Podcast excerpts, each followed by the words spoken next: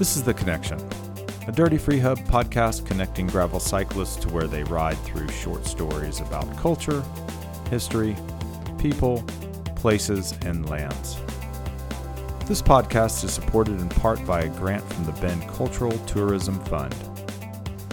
Hello, everyone. I'm Chris Kutosh, and today we are recording on site at Mecca Grade Estate Malt in front of a live audience.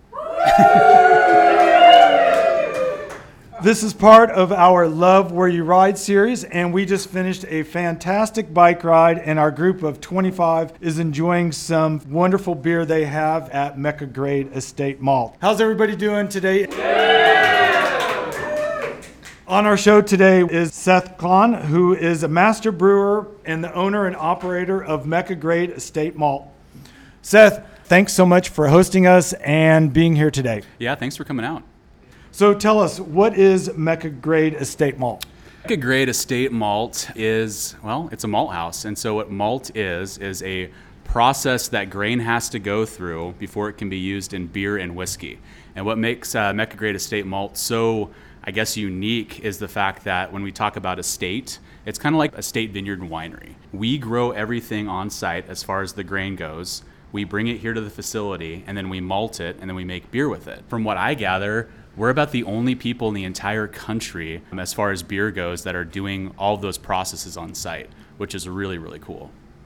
And when you say we malt it, what does that mean for the people that aren't too familiar with that? Malting's like this process that's been that's been around uh, for thousands of years. Um, ancient people figured out how to do it a long, long time ago. But basically, what it is is uh, taking a seed, getting it wet, growing it, and then instead of it becoming a plant like it would in the garden or whatnot, we actually kiln it. So uh, we have a machine that we apply uh, warm air to it, and we dry it all the way back down. And so the difference between like a regular seed that you would eat, like a raw, like an unmalted kernel, it'd be kind of hard. Malt itself, it looks just like it, but when you eat it, it tastes like grape nuts. Beer is primarily uh, malted barley. I think the first people that were using malted barley were like the Egyptians. I mean, they had beer, and the process has really kind of remained unchanged for thousands of years. And so we're doing some really cool like blending of old world tradition and with some of the machinery we have, automating it and just trying to make it an even better process. And you use that for yourself here, Mm-hmm. but then you also have customers that you sell the malt to as well? Yeah, what my job is, I run basically like the the production facility, and so we sell kind of all over the Pacific Northwest. Um, a lot of the malt goes down to California, but uh, that's where most of the malt's actually going to to breweries and distilleries.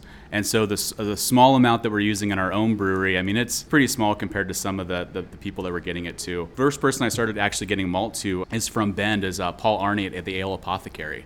And so I started malting about I think about 10 years ago actually. And then he was the very first commercial customer of ours. So we built this building about 6 years ago, but about 2 years prior to that I had a small machine and it only made about 700 pounds a week and then all that production was going to Paul uh, Arney at his place. I basically ran a small prototype machine for 2 years only supplying Paul all along as we were building out this the rest of this facility.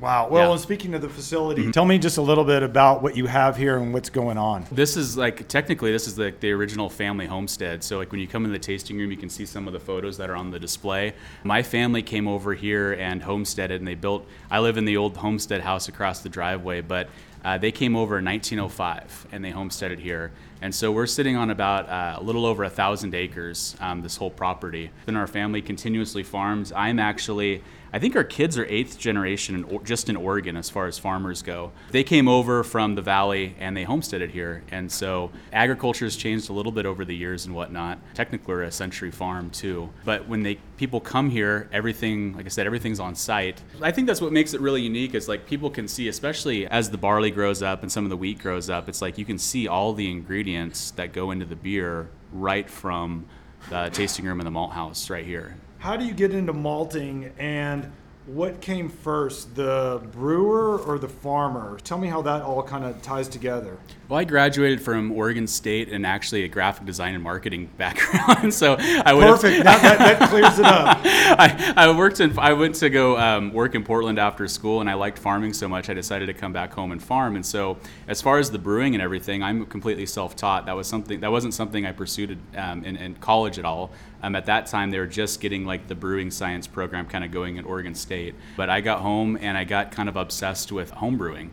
And so I get pretty hyper focused on things. And then the next thing I know, it's like, oh, not only am I brewing, but I'm like trying to figure out how we can use the grain that we're growing on our own farm and malt it. And at the time, you know, this is like 10 years ago, there really wasn't a lot of good information available about how to malt. And I had to kind of piece it together from a couple really obscure books. Most malting is done at really, really big companies, um, big factory malt houses, basically.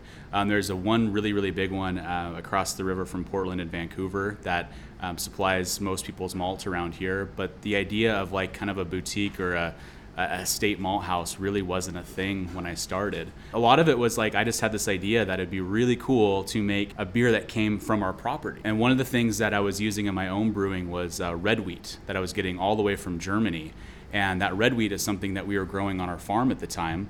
And it's one of the more challenging things to actually to, to malt and to process. But I figured it out on a small scale in my garage. I was using like five gallon plastic buckets built my own kiln out of like an old uh, upright freezer. I gutted out, and the rest of the time I was pretty much just convincing Dad, um, who was the only other partner in on this whole business, that it could scale. And just kind of kept harassing him until he wanted to partner up on the whole deal. But the idea is like to become more vertically integrated with what we'd have on the farm, and it's a really cool thing because like most people don't really think about the ingredients that go into beer. They might think about hops. Hops are kind of the cool ingredient and whatnot, but barley and grain which make up a lot of like that, that's where your color comes from. That's where a lot of your flavor comes from. It's something that and it's a process and a product that's really remained hidden to the consumer. And so that's one thing that we were hoping to change with that, um, especially around ag tourism, ag education, just having people be more aware of the ingredients that are in their pint. When you started this, did you feel I'm taking a big chance? Were you scared? Because, like you said, hey, we, we create malt. Mm-hmm. That's so, at least for someone like me, that's such a obscure kind of thing. Mm-hmm.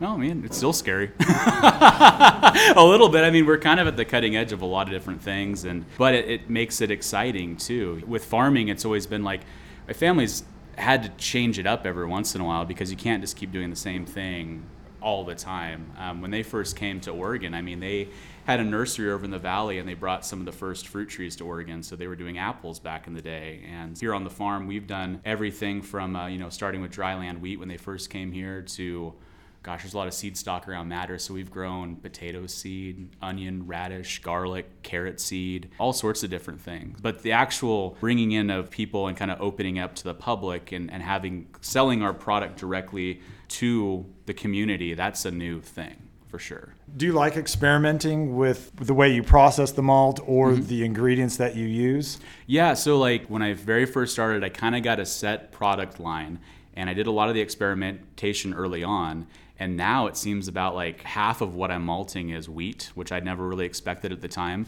Um, if you've ever had like a hazy IPA, wheat is a component of that. That's what gives it the haze. A lot of what I'm doing, I actually have a big batch in right now, is malting red wheat, and that's going down to a lot of it's going down to California where they're using that at like 15% in, in hazy IPAs. Instead of having like a million different products, I've really tried to focus on just like single varieties of things. We grow and malt barley, red wheat, white wheat, and then rye.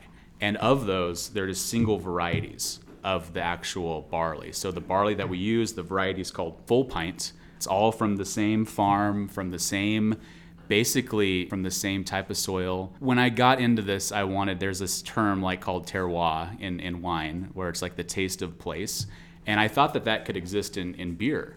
And so that's what I really wanted to to prove but to be able to do that, you have to like eliminate variables. So where we're at, where it's thousand acres, all one block, all really similar soil. If you bring in one variety and you're malting it the same way, and then you start noticing that it has a particular flavor, then you can say that, oh yeah, there is a flavor difference when it comes to grain. We know it exists in wine, but why shouldn't it exist in beer? And the only way you're going to be able to do that is if you have kind of a setup like ours. But it's just a really really time consuming, expensive way to, to prove kind of this point, but hopefully the beer tastes good at the end of the day. Beer is fantastic. And that's a yeah. that's a perfect yeah. uh, lead into my next question, which was what does it take to make a great beer?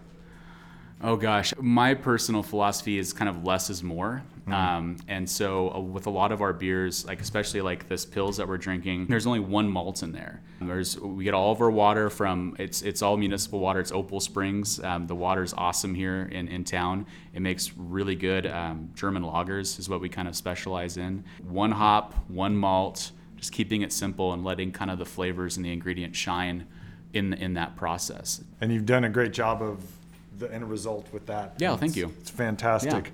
What's a big recent success that you have had recently? I've been really surprised with how well the beer's been received. We've only been open to the public around Thanksgiving of last year. So busy out there in the malt house that I actually have a friend that comes and brews for me like Tuesdays and Wednesdays. So we have our own brewer now.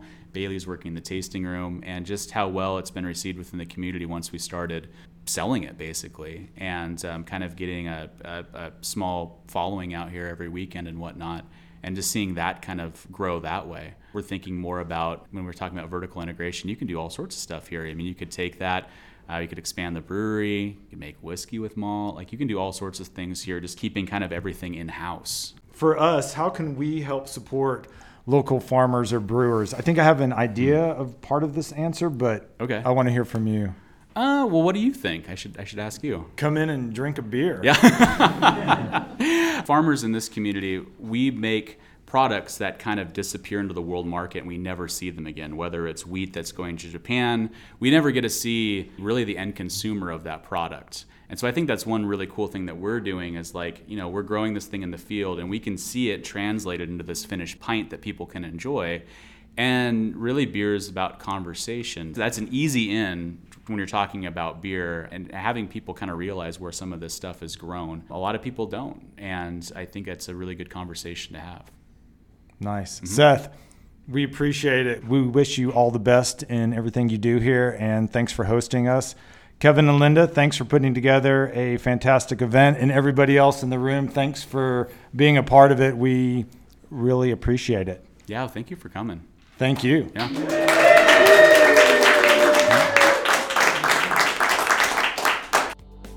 Dirty Free Hub is a nonprofit organization fueled by your generous contributions. Find us at dirtyfreehub.org.